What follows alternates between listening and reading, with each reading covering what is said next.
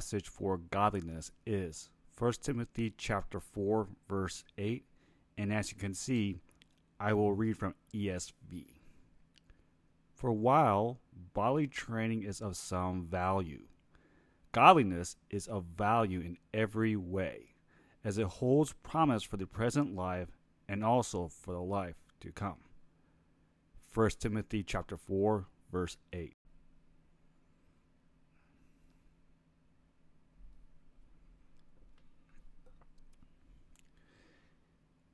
In the introduction of godliness, I shared that with 1 Timothy chapter 4 verse 8 that we will be looking at three main things. The first main thing which this podcast will be about is exercise profits a little. After we go through that, eventually we'll take a look what godliness is not and then the last main one will be what godliness is.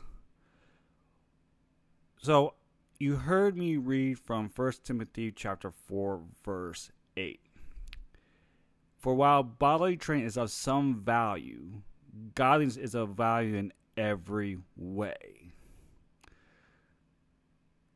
For Timothy and us to understand the importance of godliness, Paul compares it to bodily training. And he did say that it did have some value and he used that to see or to show how much more godliness is more important. It says godliness, godliness is of value in every way. Those that have been born again have their names written in the book of life.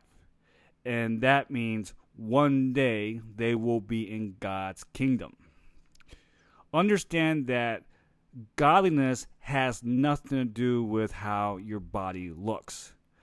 You could be lean and mean or big and strong. However, if you are not born again, your bodily training is useless because one day you will perish. And it doesn't matter how healthy you are, you still will perish a lot of born again Christians will agree of what I just said, and they should because of what I just said is biblical. I mean, if I wanted to, I could go through the word and point out with what I said to show how it reflects the scripture. Yet, as born again believers, we all have to agree what Paul said in 1 Corinthians chapter 6 that our bodily temple is home to the Holy Spirit. When we are born again, the Spirit regenerates our spirit, and the Spirit is in our bodies. Our body is a temple of the Holy Spirit. Therefore, we should do all we can to try to take care of it the best possible way. Now, I'm briefly going to go through scripture so that we can see that yes, exercise profits a little. Now, to do that, I want to go all the way in the beginning. I want to go to Genesis chapter 3. In Genesis chapter 3, we should know that it is the fall of man. And God is putting judgment on Adam for disobeying him. And look at what he said to Adam. He says, Because you have listened to the voice of your wife and have eaten of the tree of which I commanded you, you shall not eat of it. Cursed is the ground because of you. In pain you shall eat of all its days of your life. Thorns and thistles it shall bring forth for you, and you shall eat the plants of the field. By the sweat of your face you shall eat bread till you return to the ground. For out of it you were taken, for you are dust, and to dust you shall return. To dust you to dust you shall return proves what I just said a few moments ago about that. No matter how healthy you are, that one day you will die. You will perish. Your physical body will perish. That's going to happen, no matter how healthy you are. Anyhow, I want us to continue to focus on exercise does profit a little. Now, in God's judgment, we see that Adam must work now. He must work in order to eat. That requires for him not to be idle. He cannot be lazy. The easy life that he had in the Garden of Eden is no more. He lost that when he disobeyed God. Now that sin and death has entered into the world, he has to work hard in order to eat. Again, God tells him, You shall not eat of it. Talking about you cannot eat easily like you did in the Garden of Eden. You shall not eat of it. Cursed is the ground because of you. In pain, you shall eat of it all the days of your life. Thorns and thistles it shall bring forth for you, and you shall eat the plants of the field. By the sweat of your face you shall eat. Therefore, in order for Adam to eat, he has to work. Sweat off our face requires bodily movement. So, as born again Christians, we are called not to be idle. About eating bread, check out what Paul said in Second Thessalonians. In Second Thessalonians chapter 2, and I did not add this into my outline, so I'm just throwing this in here as kind of like a bonus, but I could find it pretty quickly, I believe. Let's see. Oh, yes. All right. Yes, in Second Thessalonians chapter three, look at what it says about people that do not work.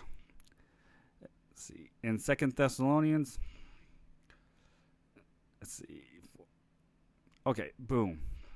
In Second Thessalonians chapter three, verse ten, he says, "For even when we were with you, we get, would give you this command: If anyone is not willing to work, let him not eat, not willing to work. Now, I do understand that there are people with mental disabilities and physical disabilities that keep them from not being able to work. They cannot work. But Paul says if you're not willing, in other words, if you're just plain lazy and don't work to work, then you should not eat. Exercise profits a little because that means we have to move our temples in order to work. For example, a pastor in the morning that gets up, he has to get out of bed.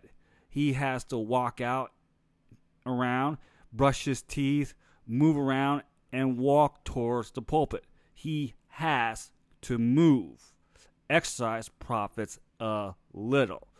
The problem with Christian leaders and pastors is that they do not move enough they feel because they have taken care of their spiritual bodies, like, you know, they don't have sex outside of marriage, that they are okay. They don't do bad drugs and they don't drink alcohol. Therefore, they don't need to take care of the body like they should. You know, a lot of pastors on Monday will become gluttons after a stressful weekend of preaching they will stuff their faces with whatever and they will not move at all. What they're doing is they are destroying the temple of the Holy Spirit. In my opinion, that's just as bad as one doing harmful drugs or and or having orgies. We should not be lazy at all. God did not call us to be idle, and He did not call us to be lazy. Look at what it says in Proverbs. We will read Proverbs chapter 23, verse 21, and Proverbs chapter 19, verse 15, and we'll be finished about talking about exercise profits a little.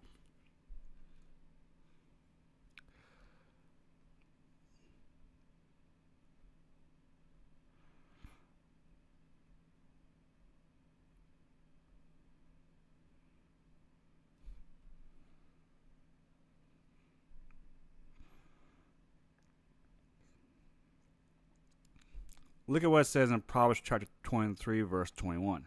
He says, For the drunkard and the glutton will come to poverty, and slumber will clothe them with rags. Definitely, this could happen in the physical sense. And yet, at the same time, we see a lot of obese rich people that live a comfortable life. Yet, living a glutton life still can lead to spiritual poverty. It could create spiritual laziness. It creates spiritual idleness. So that's why I believe that there is no excuse for anyone to get at least 15 minutes of exercise a day. There's no excuse. You don't need fancy gym equipment. I mean, have you ever seen the movie The Fighter? Well, you don't have to see it, but I'll give you a little scene. There was a scene to where one of the characters was thrown back into prison. He was a boxer. Well, it showed that this boxer started working out in a cell. And you can imagine that a prison cell is not that big. He started doing what we would call calisthenics. Calisthenics is such as push ups, crunches, or any type of body exercise that you could remember from physical education. That means that if you have a body and some space, you can exercise at least for 15 minutes. You should do that. It's good for your spirit because it improves the temple of the Holy Spirit. Now, I'll close this with Proverbs chapter 19, verse 15. And that way we can see that exercise does profit a little. Slothfulness cast into a deep sleep, and an idle person will suffer hunger that means they'll be lacking if they continue to be lazy and idle. They'll lack. They'll want food, but they cannot have food because they're willingly not wanting to work. They're not willing to exercise a little. They're not willing to move their body just a little bit just so they can have something to eat. Again, we have to understand our soul, spirit, and body are one. They are one. Now, within our soul, we have emotion, our thoughts. That's what we decide whether we're going to follow the flesh, our body, or follow the spirit. As born again Christians, in the spirit, we can exercise a little bit because exercise will help us lose excessive fat that comes from excessive calories. When we have excessive fat to us, we end up endangering our organs. Our organs are suffering. They're not getting the oxygen and the nutrients that it needs because the body hasn't exercised the excessive calories. Therefore, our physical bodies are idling. They're lacking something. You know, we all live in houses or apartments. We definitely want to have doors that can open and close and windows that can do the same thing. We want to be able to have locks on our doors and windows so that we can keep things from not coming in, such as burglars and animals. We don't move into a house where there's no door or no windows because at any moment someone could get inside of our house. Now, the Holy Spirit being the temple, the Holy Spirit living in our body, that is the temple that is its temple, definitely would like for us to take care of our bodies. You know, the Holy Spirit regenerates our spirit. Our spirit is living within that body. And I'm sure that spirit will like for us to take care of it, especially since it's called to go preach and tell the gospel. Preaching and telling the gospel requires movement. You have to move. And would you like to move comfortably? Hopefully, the answer is yes you definitely don't want to be lying up in the hospital bed because you know you're sick, you're ill. Yes, there are people from the hospital beds that can preach the gospel. It has been done. And most of us would rather move around. We don't want to be lined up in bed. We want to be able to go from place to place and be able to tell the gospel. face it, once we die, we're going to get new bodies and we're going to be in heaven. That is a wonderful thing. That's where we should want to be. And at the same time, what that means is that we can no longer preach the gospel on earth. You know, once we're done on this earth, we're done. You know, therefore, exercise profits a little. Next, we'll go to the main point of what godliness is not.